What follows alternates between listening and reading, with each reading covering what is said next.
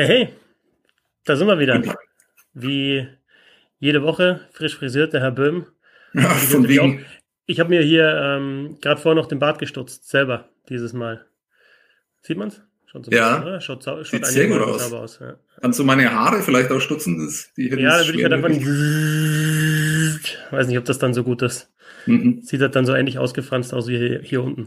Ähm, herzlich willkommen zum äh, Round Table, der auch diese Woche nicht ganz so round ist wie, wie sonst. Dieses Mal lässt sich Bernd Schwickerath entschuldigen, aber Sebastian Böhm ist da. Sebastian Böhm! Hier Servus. Servus. Servus. Dich. Ich bin Christoph Fetzer. Wir sprechen jede Woche hier im Roundtable über natürlich Eishockey. Und es ist tatsächlich, Sebastian, so, es wird zwar kein Eishockey gespielt, aber doch tut sich dann Woche für Woche, tut sich so ein bisschen was. Also es ist nicht so, dass der ganze Betrieb stillsteht. Also es gibt schon so ein paar Sachen, über die man sprechen kann, über die man berichten kann, oder? Ja, vielen Dank an den SC Bern. So schaut's aus. Dass er uns ein Thema gegeben hat für die heutige Ausgabe. Das ist die Nachricht des Tages gewesen gestern im Eishockey, die Nachricht der Woche auf jeden Fall schon eine große Nachricht.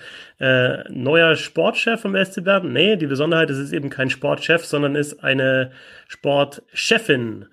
Und dazu noch eine sehr junge, mit 31 Jahren. Florence Schelling ist gestern vorgestellt worden beim SC Bern als, also wenn mich nicht alles täuscht, erste ja, weibliche Sportchefin im, im Erstliga-Eishockey der Männer. Und äh, ja, Sebastian mich hat das schon überrascht, wobei ich das Schweizer Eishockey jetzt nicht so verfolge, aber es ist natürlich schon eine, eine, eine coole Nachricht. Erstens mal ist es nicht, nicht an der Tagesordnung, dass, dass man schon mit Anfang 30 diesen Job bekommt und dann natürlich als Frau im Männer-Eishockey noch, noch viel weniger. Ja, ich fand es großartig gestern, wie ihr die in unserer internen WhatsApp-Gruppe die Nachrichten ausgetauscht habt und euch dann gegenseitig äh, gestanden habt, dass ihr versucht habt, schon Kontakt aufzunehmen, um die ersten Interviews zu führen, fand ich, fand ich großartig. Also Bernd Schwickerath und du, äh, ich natürlich nicht, weil für die Nürnberger Nachrichten sowas nur so halb interessant ist. Aber äh, so generell als Eishockey-Fan und Eishockey-Beobachter ist natürlich eine also zumindest mal sehr interessante Sache, wenn man sich dann so ein bisschen einliest, eine sehr nachvollziehbare Sache auch, weil die Frau ist einfach äh, hochkompetent und sehr qualifiziert für den Job, würde ich sagen. Also und zwar nicht nur aufgrund ihrer eigenen sportlichen Karriere, die ja äh, herausragend ist ähm, als äh, Nationaltorhüterin über, ich weiß nicht, elf Weltmeisterschaften, glaube ich, äh, wenn ich mich recht erinnere, ähm, hat äh, die Schweiz zu einer Bronzemedaille geführt, äh, 2014 in Sochi, du hast es eingeblendet, vielen Dank ähm, WM Bronze auch geholt, äh, hat auch einen Einsatz äh, in der NLB, also in der zweiten Liga des Schweizer Eishockeys. Und ähm, aber darüber hinaus hat sie halt dann auch noch nebenbei studiert, hat in äh, mehreren Ländern Eishockey gespielt, hat viele Erfahrungen gesammelt und scheint eine sehr durchsetzungsstarke äh, Persönlichkeit zu haben, was ähm, vielleicht äh, sogar ausschlaggebend dann war für diesen Job, der ja also wir reden da nicht über, sorry, ähm, es sind immer die gleichen, die man da erwähnt, wir reden da nicht über Schwenningen oder Iserlohn ähm, des Schweizer Eishockeys, sondern das ist äh, ein, ein absolutes Schwergewicht, also vielleicht vergleichbar mit Adler Mannheim, wenn Adler Mannheim jetzt äh, eine Sportchefin einstellen würde. Ähm, also die haben sich da schon Gedanken gemacht und natürlich äh, wissen die um die öffentliche Wirkung von so einer Personalie und die ist natürlich auch einkalkuliert. Ich glaube, äh, haben sie auch schon zugegeben, dass das natürlich eine Rolle spielt. Aber ähm, also diese Frau hätte den Job sicher nicht bekommen, wenn sie dafür nicht qualifiziert wäre. Oder wie siehst du das? Nee, das denke ich auch. Also ich finde es auch es ist natürlich auch wieder bezeichnend, dass man dann sagen muss von Seiten des Vereins, es ist kein Marketing-Gag. Natürlich ist es kein Marketing-Gag, eine Sportchefin zu präsentieren und ja, warum soll die schlechtere Arbeit machen? Ne? Und ich bin aber trotzdem sehr gespannt. Deswegen habe ich mich auch um dieses Interview bemüht und klar sind wir hier mit Bissel Hockey natürlich kein großes Medium und da sind natürlich erstmal die ganzen Schweizer Medien, die Zeitungen, dann kommen wahrscheinlich die, die großen deutschen Tageszeitungen erstmal dran oder die deutschsprachigen Tageszeitungen noch hinterher und vielleicht, vielleicht gibt es ja trotzdem die Möglichkeit, äh, sie auch hier zu interviewen, weil mich natürlich auch interessiert, wie geht man, wenn man eben halt als Frau Eishockey gespielt hat und natürlich bekannt ist in der Schweiz, weil man eben diese Erfolge gehabt hat. Aber wie geht man diesen Job dann an? Weil dieses klassische, was man doch immer wieder sieht im Eishockey, ja, ich kenne da jemand, der kennt wiederum jemand und der hat mir den Spieler empfohlen. Das wird ja da nicht, nicht so funktionieren, sondern wahrscheinlich gibt es da tatsächlich einen anderen Ansatz und ja, der wird mich halt interessieren. Geht es vielleicht dann da in der Richtung, äh, geht es im erste, erste Bern jetzt in Zukunft mehr in Richtung Analytics? Wie scoutet man die Spieler? Hat sie vielleicht echt einen komplett neuen Ansatz, wie sie eine Mannschaft zusammen zusammenstellt. Denn ja, diese, diese kompletten Verbandelungen, die es halt dann gibt, wenn du halt einen Ex-Spieler da, da, da hin, hinsetzt, der aber halt schon, was weiß ich, schon ja 20 Jahre in dem Geschäft eben auch in der gleichen Liga mit drin ist, die gibt's in dem Fall halt nicht. Und das ist, finde ich, halt das, das richtig Interessante. Wie sieht dann die Mannschaft aus in den nächsten Jahren? Passiert da wirklich was richtig Innovatives, was wir teilweise in der NHL schon haben. Also klar werden diese die Analytics-Leute mal als Computer Boys äh, belächelt. Bei den Florida Panthers ist es ja zum Beispiel so, dass da viele halt im jetzt nicht als als als GM, aber halt zumindest äh, da da im Verein äh, arbeiten, die die eben da eher äh, zahlenmäßig rangehen oder was, Zahlen analysieren, was was was Spielerverpflichtungen anbelangt. Das interessiert mich. Ne? Und und das ist junge Leute gibt, die eben solche verantwortungsvolle Positionen besetzen, ist jetzt auch nicht mehr ganz neu, aber man orientiert sich da, glaube ich, auch so ein bisschen an Nordamerika. Ne? Kyle Dubas ist natürlich ein, ein sehr gutes Beispiel in, in Toronto, John Shaker äh, in Arizona. Also es gibt's ja in der NHL auch schon, dass man Leute hat, die vielleicht jetzt auch gar nicht selber so hochklassig Eishockey gespielt haben, aber trotzdem, äh, ja, die was können und deswegen nimmt man sie für die Position das ist halt nochmal der Unterschied zu Jaker und äh, zu Karl Dubers, dass sie halt sehr wohl hochklassig Eishockey genau. gespielt hat ja. äh, und sehr wohl auch internationale Erfahrungen gesammelt hat. Das heißt, auch in mehreren Märkten unterwegs war. Hier ist ja dann auch gleich die Frage gestellt worden, wie denn eigentlich ihre äh, Beziehungen so ähm, ins Männer-Eishockey sind. Ähm, hat sie dann zugegeben, äh, dass sie natürlich Beziehungen hat und sie kennt Leute, äh, aber dass sie das natürlich noch ausbauen muss, ist ja auch völlig klar. Ähm, kann ja auch gar nicht anders sein, aber im Prinzip ist es nicht anders als bei Kyle Dubers oder John Shaker eben auch, die ja auch äh, sich über über Junior-Teams dann irgendwie haben hochdienen müssen und ähm, vor allem andere Qualitäten halt mit eingebracht haben, die sie ja dann gut äh, die, die Jury ist da noch nicht so ganz einig, äh, wie gut es in äh, Toronto tatsächlich funktioniert. Aber ich glaube, der Vergleich, der ist ganz angemessen, nur eben dass sie eben im Eishockey selber noch viel größere und viel mehr Erfahrungen hat sammeln können. Insofern gar keine so überraschende Personalie. Wir müssen uns halt nur alle irgendwie daran gewöhnen, dass ähm, das jetzt eine Sportchefin ist und kein Sportchef. Äh, ich gewöhne mich da innerhalb von drei Sekunden dran. Ich habe damit kein Problem.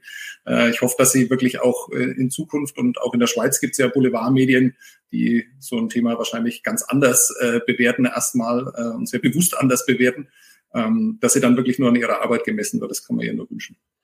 Ja, ich finde es halt richtig geil, dass, dass jemand eingestellt wird, der ja, der, von dessen Arbeit man einfach überzeugt ist, ganz offensichtlich. Ne? Also das ist jetzt nicht, also wenn, wenn man einen Namen einstellt, klar hat sie einen großen Namen, bekannten Namen im Schweizer Eishockey, aber da gibt es sicherlich noch größere, ja, vor allem was, was Männer-Eishockey betrifft. Und man geht da nicht nach dem Namen, sondern man geht dann ganz offensichtlich danach, äh, dass man eben kompetent ist und dass sie einen besonderen Ansatz hat und, und dass man das eben versuchen will. Und das finde ich immer gut, ne? dass man halt so ein bisschen rausgeht aus dem, haben wir im Trainergeschäft ja auch so. Es sind immer die gleichen Nasen. Äh, es nervt mich ehrlich gesagt auch ein bisschen. Mhm. Dann ist einer, wird dann wieder irgendwo entlassen, weil halt die Arbeit überhaupt nicht passt und, und irgendwie mhm. jeder weiß, der ist, was ich, der ist cholerisch, ich will, jetzt gar keinen Namen nennen, aber es spricht sich dann immer rum, der, der haut in der Kabine rum und äh, hat eigentlich jetzt vom modernen Eishockey gar keine Ahnung. Das kommt dann immer raus, dann ist er ein halbes Jahr weg und dann ist er halt wieder da, weil, weil, weil man sich denkt, äh, kein Problem, weil er sich halt denkt, weil man sich halt denkt, okay, der hat schon mal, der hat schon mal auf dem Niveau gearbeitet, den nehmen wir jetzt wieder, ne? Und in dem Fall ist es halt einfach nochmal ein, ein neuer Ansatz. Mhm. Absolut. Also, wir wünschen äh, Florence Stelling äh, viel Glück und ja, hoffen, dass das mit dem Interview auch noch klappt. Mal schauen, wie, wie viel sie äh, zu tun hat jetzt in den nächsten Tagen. Also da, es war schon in vielen Medien zu lesen natürlich und ich kann mir auch vorstellen, dass es da jetzt viele Anfragen gibt. Sie hat ja einen Skiunfall gehabt, ähm, mhm. hat sich da auch schwerer verletzt. Das heißt, sie beginnt jetzt erstmal mit 50 Prozent und äh, mhm. ja, dann stückweise hoch auf 100 Prozent. Mhm. Wir äh, Frank Dreven schreibt gerade, äh, in der NHL scheint Megan Jaker auch eine Kandidatin für die Zukunft zu sein. Danke für, für diesen Kommentar hier bei YouTube. Ähm, da, ja, da ist man, bin ich jetzt auch gespannt, ob das natürlich, du hast immer so in, in, auch in den nordamerikanischen Profiligen dann teilweise im Office auch mal Frauen, sogar als Assistenztrainerinnen im College, aber so diese ganz, ja, diese ganz prominente Position hast du natürlich da auch noch nicht. Da bin ich, bin ich echt gespannt, ob da sich in der nächsten, in der nächsten Zeit was tut. Und Sebastian, man muss natürlich auch sagen, was das Frauen-Eishockey anbelangt und auch, ähm, ja, Frauen, die wirklich im, im internationalen Sport eine, eine Stimme haben, hat sich auch was getan. Wir haben das Beispiel Haley Wickenheiser, die ja nicht nur die Hall of Fame aufgenommen worden ist, äh, zuletzt, sondern die ja auch im, in der Athletenkommission des IOC ist und ja, da auch ja, erfrischend ist, finde ich. Das war zum Beispiel die erste, die sich gegen die Durchführung der Olympischen Spiele ausgesprochen hat. Jetzt Mitte März war das, als halt immer noch überlegt worden ist, was machen wir jetzt mit Corona? Lassen wir den mhm. Betrieb weiterlaufen. Und sie hat da gesagt, nee, nee, das ist Quatsch, das jetzt zu machen. Also ähm, ich vermute auch, dass dass man da einfach nochmal eine andere Sicht der Dinge reinbekommt, äh, wenn man eben da auch ja, Frauen in diese Positionen bringt. Und ich finde es gut. Ja, vor allem solche Persönlichkeiten wie Haley Wickenheiser. Äh, wundert mich jetzt auch nicht, dass sie die erste ist, die äh, das äh, eindeutig vernünftige und äh, sehr naheliegende eigentlich in dem Fall als erste ausgesprochen hat.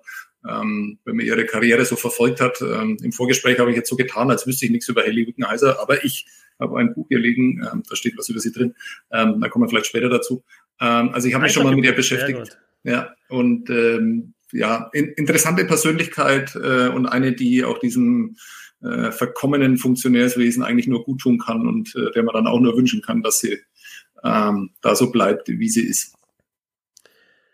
Wir haben also, ähm, uns ansonsten auch Gedanken gemacht, dass wir unabhängig vom aktuellen Geschehen machen werden hier bei Bissel Hockey. Und Woche für Woche schauen wir immer auf die DL-Debütjahrgänge hier in dieser Show und haben letzte Woche einen wirklich starken gehabt mit dem Jahrgang 2007, 2008. Da hatten wir Spieler dabei wie Hager, wie Schütz, wie Holzer, also NHL-Spieler mit Holzer, Olympia-Silbermedaillengewinner, Frank Mauer war noch mit dabei. Und jetzt schauen wir Den uns du immer vergisst. Ja. Nein, ich, ich habe ihn jetzt genannt, ne? Ich habe ihn jetzt genannt. und dann schauen wir uns in dieser Woche den nächsten Jahrgang an, den Jahrgang 2008, 2009, also die, wohlgemerkt, deutschen Spieler, die in der Saison 2008, 2009 ihr erstes DL-Spiel bestritten haben. Ich sage das mit dem deutschen Spieler noch dazu. Wir hatten letzte Woche auch Rob Sepp mit dabei. Da haben wir eine Ausnahme gemacht. Der ist zwar jetzt nicht in Deutschland ausgebildet, aber er hat halt für die deutsche Nationalmannschaft gespielt. Äh, wir hätten, dann schauen wir uns den Jahrgang 2008, 2009 mal an, bevor ich die Namen, die hier jetzt aufgelistet sind, also wenn ihr den Podcast hört, bei YouTube seht ihr jetzt gerade eine tolle Grafik. Ähm, wir hätten dazu auch noch Garrett Festerling der natürlich 2007, 2008 in Deutschland angefangen hat beim EV Füssen, da diese Wahnsinnssaison gehabt hat mit 120 Punkten in der Hauptrunde und dann natürlich in die DL gewechselt ist und zweimal Meister geworden ist. Aber wir haben uns, äh, Sebastian, dazu entschieden, äh, Garrett Festerling mal wegzulassen hier, weil es eben, klar, hat den deutschen Pass, äh, ich habe auch bei seinem 600. DL-Spiel habe ich kommentiert, da gab es auch ein Interview, das hat auch auf Deutsch geführt, aber es ist sehr rudimentär gewesen. Du weißt, Brad Festeling, sein Bruder, äh, wird jetzt auch nicht so viel fitter, was das Deutschsprechen anbelangt. Also haben wir jetzt gesagt, Garrett Festeling äh, nehmen wir raus, kein Nationalspieler. Ne? Bei Sepp war die Ausnahme Nationalspieler. Dann mhm. äh, kommt er mit rein. Deswegen schauen wir uns jetzt die Spieler an. Benedikt Brückner für die Adler Mannheim hat er sein Debüt gegeben 2008, 2009. Alexander Dotzler für die Grizzlies Wolfsburg. Michael Endras, Krefeld Pinguine. Florian Kettemer, damals für die Augsburger Panther. Alexander Oblinger für die Eisbären Berlin. Marcel Oman, hatte ich auf Twitter einen Fehler gemacht, das war nicht Eisbären Berlin, sondern Oman hat für die Kölner Haie sein, sein Debüt gegeben. Dann haben wir Patrick Pohl für die Eisbären Berlin, Philipp Riefers, Krefeld Pinguine, Steven Rupprich, Iserlohn Roosters, Tim Schüle, Düsseldorfer EG, Patrick Seifert, Augsburger Panther und dann Niklas Treutle, Nürnberg Ice Tigers habe ich jetzt geschrieben. Damals Sinopret Ice Tigers 2008, 2009. Mittlerweile ja zwischendrin Thomas Sabo Ice Tigers und wie sie nächste Saison äh, heißen, weiß ich noch nicht. Ich auch ähm, Du auch nicht. Nicht mal du. Wenn es du, wenn es du nicht weißt, dann weiß es wahrscheinlich kaum einer oder sogar keiner. Ja, und ich würde sagen, Niklas Treutle, ja, Sebastian reißt diesen Jahrgang raus. Ja, weil es sind zwar schon Spieler, die, die viele DEL-Spiele gemacht haben, also aber jetzt vielleicht nicht auf dem allerhöchsten Niveau, um es mal so zu sagen. Ja, aber äh, du musst nochmal genau erklären, warum wir beide glücklich sind, dass Niklas Treudler es überhaupt in diese Liste geschafft hat, weil er ist nämlich in dem Debütjahrgang, wie viele Minuten hat er gespielt? Sieben Minuten 48 Sekunden hat er in der Saison gespielt. Da war er ja. blutjung, also Treutle ist ein 91er Jahrgang. Das war ja die Saison 2008, 2009 gegen die Kassel Huskies ähm, für Frederick Cassivi eingewechselt und zu Null gespielt. Einen Schuss hat er aufs Tor bekommen, Shutout. Niklas Treutle, und äh, kein Gegentor. Also ein Shutout, allerdings halt nur in knapp acht Minuten Spielzeit. Ja. Ähm, aber wir haben es jetzt hier auch in der Grafik. Es ist natürlich dann eine große Karriere geworden. Mhm. Mit sogar einem Abstecher in die NHL. Erster Nürnberger, erster gebürtiger Nürnberger, der ein NHL-Spiel gemacht hat, ne? Ja, äh, vollkommen richtig. Äh, wird vielleicht gar nicht mehr so lang dauern, dass, äh, dass er da abgelöst wird und nicht mehr der Einzige ist, aber es ist vielleicht noch ein bisschen zu früh darüber zu reden. Ähm, Niklas Treutle, äh, weiß ich nicht, also so Podcasts, die leben ja immer davon, dass man auch was Persönliches erzählt und so. Niklas Treutle kenne ich schon ewig, ähm, weil ich früher sehr viel Inline-Hockey gespielt habe, äh, auf großen Parkplätzen hier in Nürnberg und in der Gegend. Und ähm, das war immer so, dass man da Sonntag hingefahren ist und in der Hoffnung, dass da irgendjemand ist. Und dann haben sich Mannschaften gefunden und manchmal waren es 30 äh, und manchmal waren wir zu zweit, äh, was aber dann trotzdem dazu geführt hat, dass man in der Notaufnahme dann zusammen hingefahren ist, weil man dem anderen irgendwie die Zähne ausgeschlagen hat oder so, weil man sehr, sehr äh, diesen Sport nicht ganz so gut beherrscht hat. Äh, und da gab es eben noch eine zweite Gruppe, die ein bisschen weiter oben gespielt hat. Äh, und da war ein äh, kleiner blonder Junge, ein sehr wilder äh, blonder Junge und das war Niklas Treutle, ähm, der damals äh, nie im Tor stehen wollte, weil das Tor war eben einfach nur ein Einkaufswagen und sonst nichts. Und äh, habe ich auch gut verstanden, dass er damit nichts zu tun haben wollte. Da habe ich Niklas Treutle kennengelernt und dann äh, seine Karriere so nach und nach so verfolgt, so über die Jugendmannschaften. Und in dieser Saison, die du vorhin angesprochen hast, da kann ich mich auch noch erinnern, da haben wir dann das erste Interview geführt damals, ein ein sehr zurückhaltender, aber sehr freundlicher junger Mann. Äh, mittlerweile ist er einer der angenehmsten Gesprächspartner. Ich weiß nicht, äh, wie viele Interviews du schon mit ihm hattest, äh, die, die so generell. Also ich habe einen Podcast aufgenommen, Instagram Live. Äh, natürlich spreche ich sonst sehr häufig mit ihm. Von ihm kriegt man eigentlich immer ehrliche und gute Antworten, Antworten, die so über das normale Blabla hinausgehen. Ähm, und äh, ja, einer der herausragenden Torhüter, deutschen Torhüter in der DEL. Ähm, der Abstecher in die NHL war leider ähm, also natürlich großartig, dass er es geschafft hat. So sieht er das mittlerweile auch. Ähm, aber es war damals halt schon sehr, sehr schwierig, weil er in einer Mannschaft äh, gespielt hat, ähm, die dann eben, also ja, aufgrund mehrerer Tore der Verletzungen hat er es dann eben in die NHL geschafft, äh, hat sich das aber auch verdient über gute AHL-Saison und hatte dann halt wirklich zwei sehr unglückliche Einsätze, in denen er gezeigt hat, dass er da durchaus hingehört, aber eben auch, äh, wie schwierig das ist, dann in der NHL dann zu bestehen also sein Gegentorschnitt ähm, ist nicht der allerbeste, aber er hat in der NHL gespielt, war dann auch sehr heiß, äh, hat aber mittlerweile diesen ähm, Traum dann aufgeben müssen, weil es eben dann doch immer darauf ankommt, in welcher äh, Organisation man ist, wie es in dem Jahr läuft und da gehört unglaublich viel Glück eben auch dazu und das hatte er nicht. Also ähm, er hatte das Glück, dass es zu Einsätzen gelangt hat, aber eben nicht, dass es dann darüber hinaus weiterging. Und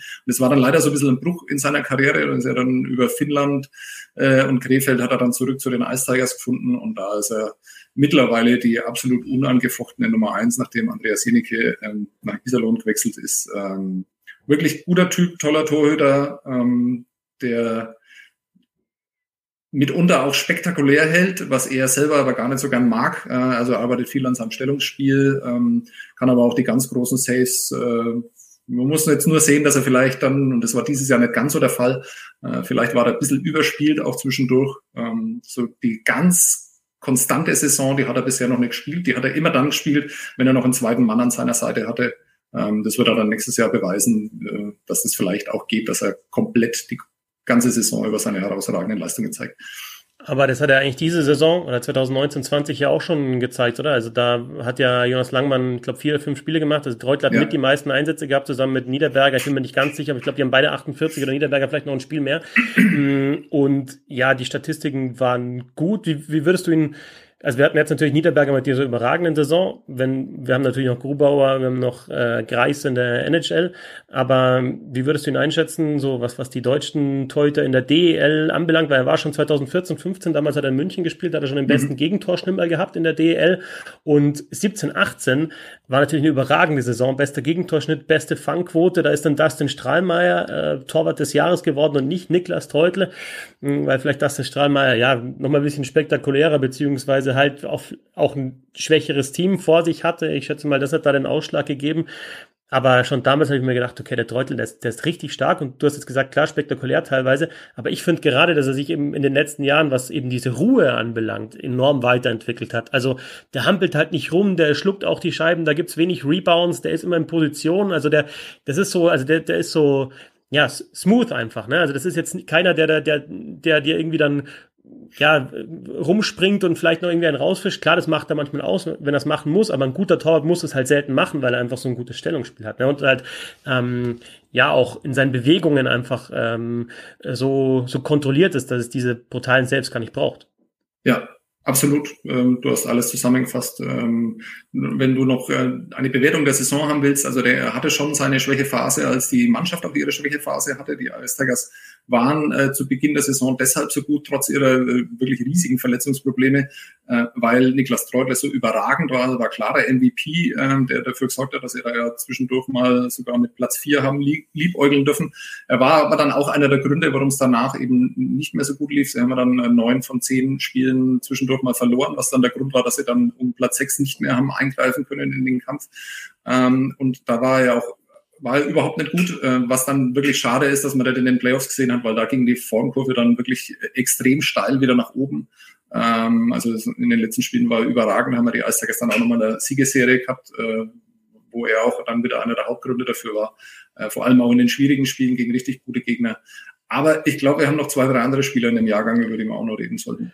Ja, es ist natürlich, also Treutel ist derjenige, der raussticht. Wir, wir fragen ja auch immer über, über Twitter, dass die Leute die, die Spieler ranken sollen und bei allen war Treutel auf der Nummer eins. Da gibt es jetzt auch keine, keine zwei Meinungen, denke ich, in diesem Jahrgang. Es sind viele, viele Rollenspieler dabei und dann natürlich, ich würde sagen, zwei stechen noch raus mit Florian Kettemer, Debüt für Augsburg, natürlich lange in München gespielt, zuletzt in Berlin und Oblinger, Debüt für Berlin mit Ingolstadt Meister geworden, übrigens auch in seiner ersten Saison gleich in Berlin Meister geworden, hat aber nur drei Spiele gemacht. Und ja, dann mittlerweile in, in Köln. Natürlich jetzt auch keine, also Kettemar, zwar ein, ein guter Skater, finde ich, und auch ein scheibensicherer Spieler, aber jetzt nicht so der, der allerspektakulärste Offensivverteidiger, auch nicht die allerbesten Zahlen. Oblinger ganz genauso, eigentlich eher eine für, einer fürs, ja, fürs Grobe, auch vor dem Tor. Aber trotzdem, ja, die, die, die zwei sind auf zwei und drei für mich. Ich weiß nicht, in welcher Reihenfolge. Ich würde vielleicht Oblinger noch ein bisschen weiter höher einschätzen, weil ich den Eindruck habe bei Oblinger, ähm, also was heißt der Eindruck? Äh, in den Playoffs 18, 19 war das einer der, ja, der, der besten Spieler bei den Kölner Haien. Also das ist, denke ich, schon einer, der dann nochmal, wenn Spitz auf Knopf kommt, nochmal draufpacken kann und halt auch durch seine intensive Spielweise, klar, für die, für die Playoffs schon, schon gemacht ist. Ja, also ich wäre mir da nicht ganz so sicher bei der Reihenfolge. Ich würde Kettemer deshalb äh, natürlich aufgrund der Meisterschaften und der Titel äh, etwas höher werten. Ähm, gut, äh, Oblinger hat auch zwei sagen wir eineinhalb oder ein, ein, ein Drittel vielleicht. Ja, also in Berlin hat er ein, ein Hauptrundenspiel und zwei Playoff-Spiele, wenn man ja. alles täuscht. Insgesamt drei Spiele gemacht und dann hat äh, in seiner ersten Saison deutsche Meister geworden. Ingolstadt 2014, das ist die, die, die richtige Meisterschaft. Ne? Ja, ja, also ich weiß noch, wie meine Kollegin damals, als er ist danach äh, nach Nürnberg wechselt, als, als sehr junger Spieler und meine Kollegin hat er da geschrieben, dass er dann das Meistergehen äh, nach Nürnberg bringen soll, was, was das so ein bisschen, naja, äh, war dann ja auch nicht ganz so. Also die äh, Eislager sind ja dann trotz Oblinger nicht äh, Meister geworden. Ähm, äh, Oblinger finde ich die Entwicklung interessant, weil er damals in Nürnberg schon gezeigt hat, dass er wirklich äh, alle Anlagen mitbringt, die ein Power Forward mitbringen kann. Aber bei Power Forwards ist es wie bei Offensivverteidigern. Ja, äh, da dauert es mitunter halt etwas länger, bis sie so wirklich ihre, ihre Rolle gefunden haben. Ich glaube, über David Elsner hat er auch, äh, haben wir auch mal vor ein paar Wochen gesprochen, ganz, ganz ähnlich. Oblinger ist noch ein wuchtigerer Körper, ähm, hatte ja schon immer einen guten Schuss auch. Ähm, nur die Frage ist halt immer, wie äh, kommt man in der DEL dazu, diesen Schuss halt auch anzubringen? Und da hat er schon so seine Schwierigkeiten. Ähm, wenn er in der richtigen Reihe gespielt hat, war er sehr, sehr torgefährlich. Aber ich finde es fantastisch, wie der sich in Köln jetzt dann entwickelt hat. Äh, und wie er vor allem sein, sein Spiel vor dem Tor verändert hat, da ist er nämlich auch mitunter richtig kreativ. Äh, und äh, steht nicht nur da, um den, um den Torhüter die Sonne zu nehmen, sondern der, der macht auch richtig gute Sachen da vor dem Tor und ist eben ein mitreißender Spieler. Kettemer würde ich aber trotzdem höher bewerten, weil es einer so ist, der immer völlig unterm Radar äh, lief, äh, aber halt in Meisterschaften, in Meistermannschaften äh, gespielt hat und äh, nicht ohne Grund, weil er nämlich einer der etwas moderneren Eishockeyspieler war, als man das noch nicht so wusste, in welche Richtung sich das entwickelt, weil er eben, wie du es äh, gesagt hast, ein herausragender Skater war, immer einer der besten in der Liga, sehr schnell, sehr wendig ähm, und äh, das als äh, und ist ein schönes Beispiel dafür, dass ein äh, Verteidiger, der gut skaten kann, nicht unbedingt auch immer dann ein klarer Offensivverteidiger sein muss, wo es noch ein anderes Beispiel dann in diesem Jahrgang übrigens gibt, mit Tim Schüle, der äh, auch in Nürnberg ja lang gespielt hat als junger Spieler und äh, immer so äh, Million-Dollar-Legs äh, hat äh, der damalige Trainer. Jeff Tomlinson über ihn gesagt und äh, die wollten ihn eigentlich auch in die Richtung bringen, dass er halt irgendwie so deutscher Paul Coffey wird. Ähm, Dazu hat es dann nicht ganz gereicht. Ähm, das ist ja vielleicht mittlerweile in der zweiten Liga und äh, das finde ich auch ganz interessant, dass es in diesen Jahrgängen immer so Spieler gibt, die natürlich absolutes DL-Potenzial haben, immer noch. ähm, die aber mittlerweile ihre Rolle in der, in der zweiten Liga gefunden haben. Äh, dazu zählt für mich auch Patrick Pohl, äh, dem, dem ich immer sehr gern zugesehen habe.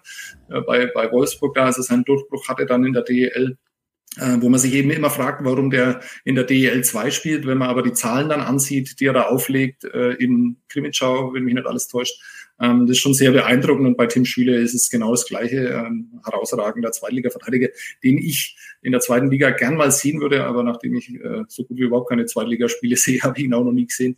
Aber würde würd mich interessieren, wer der sein, sein Spiel da entwickelt hat, weil er wirklich auch für DEL-Verhältnisse auch ein sehr, sehr guter Skater wäre. Seit 2015 in Grimmitschau, Patrick Pohl, eben dort guter Scorer und, und Schüle war ja sogar mal bester Scorer unter den Verteidigern mhm. in seiner ersten Saison für Frankfurt. Seit 2017 spielt äh, Schüle in der DL2. Ist dann aber, finde ich, auch okay, oder? Wenn du sagst, es ist vielleicht, vielleicht ist es auch so, ein Schüler, ein Offensivverteidiger, vielleicht kriegt er dann die Rolle einfach nicht äh, in der DEL-Mannschaft und dann ja. zu sagen, ich spiele in einer guten DEL-2-Mannschaft. Vielleicht sieht man ja sogar noch mal in der DEL in den nächsten Jahren. Ja, mal schauen, was mit Frankfurt passiert. Aber ich spiele da in einer guten ähm, äh, DEL-2-Mannschaft und, und, und score dann und ziehe da mein Spiel mehr durch, ist ja dann auch völlig in Ordnung. Ne? Ja, ich kann das ähm, ehrlich gesagt nicht so wirklich beurteilen. Weiß man ja nicht, was die so verdienen. Natürlich ist es einfach auch eine finanzielle Sache. Aber wenn du eben einer der äh, drei, vier, fünf Top-Verdiener in der Zweitligamannschaft bist, äh, dann ist es sicher kein großer Unterschied, wenn du äh, Nummer sechs Verteidiger in der DL bist oder Nummer sieben Verteidiger, wie es ja Schüle sehr, sehr lang war. Äh, und da einfach nie so wirklich seine Rolle gefunden hat, immer mal wieder angedeutet hat, dass er so ein deutscher äh, Jesse Blecker sein könnte, einfach aufgrund seines Tempos. Ähm, aber ich glaube, dass es absolut okay ist. So, die müssen nicht alle in der DEL spielen. Ähm, ich glaube, dass es sehr angenehm ist, wenn man so eine Rolle dann gefunden hat in der DEL 2. Wobei Schüle spielt mittlerweile in Bietigheim. Ja, das ist sein, sein, sein Geburtsort auch Bietigheim, ein bisschen in seiner Geburtsstadt und jetzt mittlerweile spielt er bei den Steelers, aber da gilt ja das Gleiche. Ne? Das ist halt dann ja, DL2 lustig. Hm. Spitzenteam. Ja, genau. Gut, so viel zu diesem DL-Debüt. Jagen, was hast du da eigentlich um den Hals? Äh, der Lifehack für alle Eishockeyspieler. Super Gesichtsmaske. Kann ich nur empfehlen. Aber kein Tiefschutz, oder? Das ist ein Tiefschutz, der mir natürlich zu klein war, ist klar. Deshalb ist er nie wirklich verwendet worden. Ich habe ihn aber jetzt auch nochmal ähm, gewaschen und äh, sieht super aus. Ja? Ist sehr stylisch, kann man auch Berlin bitte sich ohne weiteres sehen lassen, kann ich nur empfehlen. Waschen und drüber stülpen. Also auch nach dem letzten Mal spielen vor allem waschen, dann zwischendrin. Äh, okay. Ähm, Sebastian, wir haben ja letzte Woche schon, äh, Bernd und ich, über unsere liebsten Eishockeybücher mhm. äh, gesprochen und dann machen wir natürlich weiter in dieser Serie. Hast du ein, hast du ein Eishockeybuch dabei, das du gerne vorstellen willst, was man ja, jetzt in dieser Zeit ohne Live-Eishockey lesen kann? Habe ich, habe ich. Es ist leider nur auf Englisch erhältlich. Heißt Oddman Rush und ist von Bill Keenan. Bill Keenan, der äh, so heißt wie ein berühmter NHL-Mensch, ähm, mit dem aber nichts zu tun hat, wird äh, auch in diesem Buch ähm, äh, ist ein Thema in diesem Buch. Und ähm, also ich fand es absolut fantastisch, ist die Geschichte eines Harvard-Absolventen, der äh, dann nicht aber gleich ins große Business einsteigen wollte, sondern einfach weiter Eishockey spielen wollte. Und äh, dann also auf eine kleine Europareise gegangen ist, die ihn wirklich an wunderbare Orte äh, geführt hat, Island, ähm, Schweden, äh, dritte Liga, und äh, zum EHC Neuwied in, in Deutschland. Ähm, ich finde es absolut fantastisch, ist von vorne, von vorne bis hinten hoch unterhaltsam, wahnsinnig kurios und äh, äh, ist für mich eine Geschichte des Eishockeys äh, so generell, ähm, und zwar abseits vom ganz großen Eishockey. Es kommen zwar immer mal wieder Namen vor. Adam Graves hat das Vorwort geschrieben, weil er das, das große Idol war von äh, Bill Keenan, als der ein kleiner Eishockeyspieler war. Ähm, ich kann das nur empfehlen. Es ist wunderbar von vorne bis hinten mit ganz viel Herz geschrieben. Und der ganz große Unterschied, finde ich eben, ähm, zu vielen anderen Büchern ist, äh, Bill Keenan kann richtig, richtig gut schreiben. Als Harvard-Absolvent ähm, hat dann, glaube ich, auch noch ein zweites Buch mittlerweile geschrieben, was mit Eishockey nichts zu tun hat.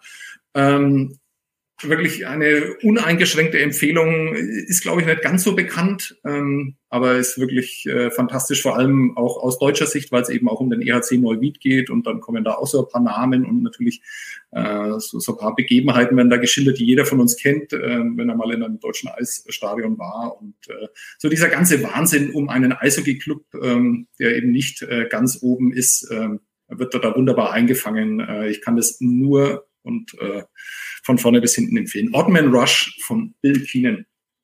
Und Mike Keenan ist wahrscheinlich der, der, der Typ, der was mit dem Eishockey in der NHL zu tun hat, der auch im deutschen Eishockey ähm, und äh, der aber nicht verwandt ist mit ihm.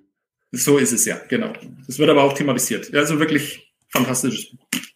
Wunderbar. Ich, ich habe ich hab meins nicht dabei, ähm, weil ich es noch nicht, nicht, nicht habe. Warte mal, ich gebe es dir rüber. Ja. ja. Da. Gib her, nochmal. Ja. Äh, geht nicht. Social Distance. Ähm, ist es dein Buch? Es ist dein Buch. Oh, da steht mein Name jedenfalls, ja. Wahrscheinlich ist es mein Halt's mal in die Kamera, komm. Ja. Alter. Das ist so schwierig. Ja. Sebastian muss, Böhm. Muss immer aufpassen. Ja. Nur für die Nürnberger Eishockey-Fans. Eishockey und dann unten alles, was man wissen muss. Das neue Eishockeybuch von Sebastian Böhm, schon erhältlich, was vorbestellt, ne? Also man, man kriegt es ja. schon. Ich glaube, es hat noch wirklich, also ich bin der Einzige, der es zu Hause schon rumliegen hat. Im Moment ist es mit dem Bestellen noch ein bisschen schwierig. Ähm, ich glaube, es, äh, weiß nicht, so in der nächsten Woche dürfte es bei den, bei den meisten so langsam einlaufen, die es tatsächlich mhm. schon bestellt haben. Also ein Buch, das du ja, bei dem du dich an, am Olympiafinale 2018 orientiert hast. Natürlich, ja, das, das größte Spiel in der, in der deutschen Eishockey-Geschichte, was Nationalmannschaften anbelangt, Silbermedaille gewonnen, die deutsche Nationalmannschaft, und du gehst das Spiel, das Finale gegen die olympischen Athleten aus Russland durch und erklärst anhand Situationen, die in diesem Spiel passieren, Eishockey. So kann man sagen, oder? So ist die Idee mhm. gewesen. Ähm, perfekt, perfekt erklärt, ja. Und da gibt es natürlich dann einen Bully zum Beispiel, da gibt es dann mal einen gelungenen Vorcheck, da gibt es dann mal eine Strafe, da gibt es Powerplay, Penalty Killing, da gibt es einen Foul äh, und über alles schreibst du dann. Und es ist tatsächlich so, was ich toll finde, ich habe jetzt nur Ausschnitte bis jetzt gelesen, aber was ich toll finde ist, wenn du dich noch nicht für Eishockey interessierst und sagst, ich will anfangen damit, mich dafür inter zu interessieren, dann ist es, denke ich, so geschrieben, dass man da den Einstieg schon bekommt. Kannst du auch gleich sagen, ob das dein Ziel war, also dass man zumindest mal einführend eben äh, in dieses Thema dann, also in dieses Thema eingeführt wird und da die, die, die, die ersten so Basics bekommt. Aber es geht dann weit darüber hinaus. Und ich finde, das, das, was ich gelesen habe, fand ich einfach wirklich richtig stark, weil du, du hast dann zum Beispiel drei gute Bully-Spieler, stellst du vor, drei besonders schnelle Skater, beziehungsweise auch eine schnelle Skaterin mit Kendall Coyne Schofield ähm, drei gute Vorchecker und da tauchen dann auch Namen auf, die man vielleicht kennt, aber ja, mit, mit, mit, mit nochmal wirklich Infos gefüttert, die, die wirklich interessant sind. Also was war, was war deine Absicht, als du dieses Buch geschrieben hast und wem willst du damit erreichen? Sebastian? Naja, also äh, die Geschichte ist nicht, nicht so aufregend, wie solche Bücher geschrieben wird. Verstehst du mich? Weil ich habe nämlich äh, so leichte Übertragungsschwierigkeiten gehabt. Wunderbar. Ähm, also es gab einfach eine Anzeige in, im Sportjournalisten. Es ist so ein Magazin, ähm, das sich eben an Sportjournalisten äh, wendet. Äh, und die haben einen Autor gesucht für diese Reihe, um das fortzusetzen. Ähm, zu dem Zeitpunkt ist zum Beispiel American Football, alles, was man wissen muss, erschienen. Ähm, da habe ich dann einfach hingeschrieben, äh, weil ich ja schon zu dem Zeitpunkt der Buch geschrieben habe. Das macht Spaß, ähm, bringt nicht viel Geld, ähm, aber man weiß, was man am Abend zu tun hat und das über mehrere Monate. Äh, und da habe ich mich einfach dafür interessiert, ähm, wollte mal anfragen, was sie so, wie, wie sie sich das vorstellen. Und dann haben sie mir eben PDF von diesem American Football Buch, das sehr erfolgreich war, von Adrian Franke, ähm, zugeschickt. Äh, das hat mir auch gut gefallen. Ähm, ich habe mir nur gedacht, dass ich eigentlich was komplett anderes machen will, habe ihnen dann dieses Konzept dann vorgestellt. Ähm, das haben sie dann erstaunlicherweise dann trotzdem genommen, obwohl es äh, so gar nicht in diese Reihe gepasst hat, weil es gibt nämlich so ein paar Fragen, die ich einfach überhaupt nicht beantwortet hatte im Buch. Das ist mir im Nachhinein erst aufgefallen, nämlich zum Beispiel, wie lang so ein Eishockeyspiel ist. Also man kann sich's erschließen, aber es steht nie irgendwie so explizit drin oder wie große Eisfläche ist und sowas. Das sind so Dinge, die mich, glaube ich, noch nicht einmal interessieren würden, ähm, wenn ich von dieser Sportart keine Ahnung hätte. Und dann ging es mir einfach von vornherein darum, ähm, Leute zu erreichen, ähm, die vielleicht äh, meinen, schon sehr viel über Eishockey zu wissen, aber gerne ein Buch lesen, äh, wo sie vielleicht was Neues erfahren oder Dinge, die sie schon mal gehört haben, schon mal gelesen haben, dann vielleicht nochmal in anderer Form aufbereitet. Darum ging es mir und da habe ich mich dann einfach an diesem, an diesem Endspiel orientiert, äh, weil ich davon ausging, dass das sehr viele Menschen gesehen haben, auch Menschen, die sich eben mit Eishockey nicht so gut auskennen. Und dann habe ich eben versucht, äh, das alles zu erklären. Die ursprüngliche Idee war noch sehr, sehr viel ambitionierter, nämlich ähm, wirklich jeden einzelnen Spieler dann dazu zu befragen, kommen ja viele Spieler vor, die ich auch ähm, regelmäßig sehe und da hätte man ja auch Termine vereinbaren können, aber wie oft es so ist, äh, also vor allem bei mir waren die Ambitionen etwas größer als dann die Realität. Es hat sich nicht umsetzen lassen, weil ich nur drei Monate Zeit hatte, das Buch zu schreiben und äh, dann äh, ist es eben nur auf ein sehr langes Interview dann mit Patrick Reimer ähm, gegen Ende des Buchs, weil der Patrick Reimer spielt ja in diesem Finale. Ich möchte nichts äh, spoilern, möchte nichts vorwegnehmen, aber er spielt ja nochmal eine zentrale Rolle. Ähm, und da ist dann ein längeres Interview mit Patrick Reimer dann nochmal drin.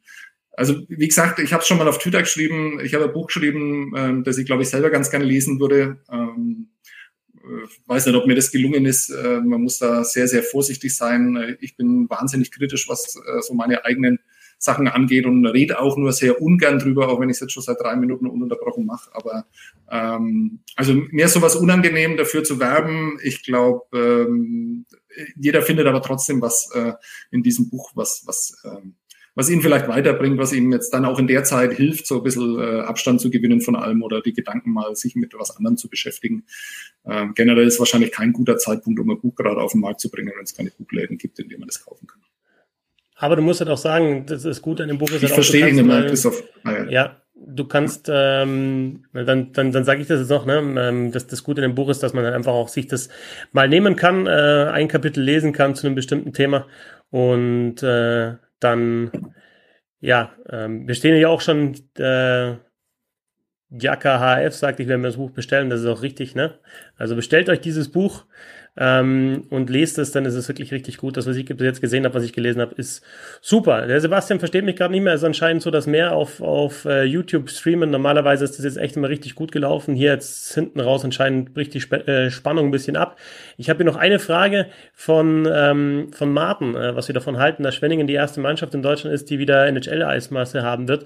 Finde ich persönlich richtig gut und ich glaube, das ist auch der Weg. In, in die Richtung wird es jetzt gehen. Ähm, die NHL-Teams werden ähm, werden jetzt äh, die deutschen Teams oder die europäischen Teams werden jetzt immer mehr wahrscheinlich diese NHL-Maße auch äh, etablieren und haben. Und äh, ich denke, das ist richtig. Dann ich finde, man sollte einfach eine einheitliche, eine einheitliche Eisgröße haben im Eishockey.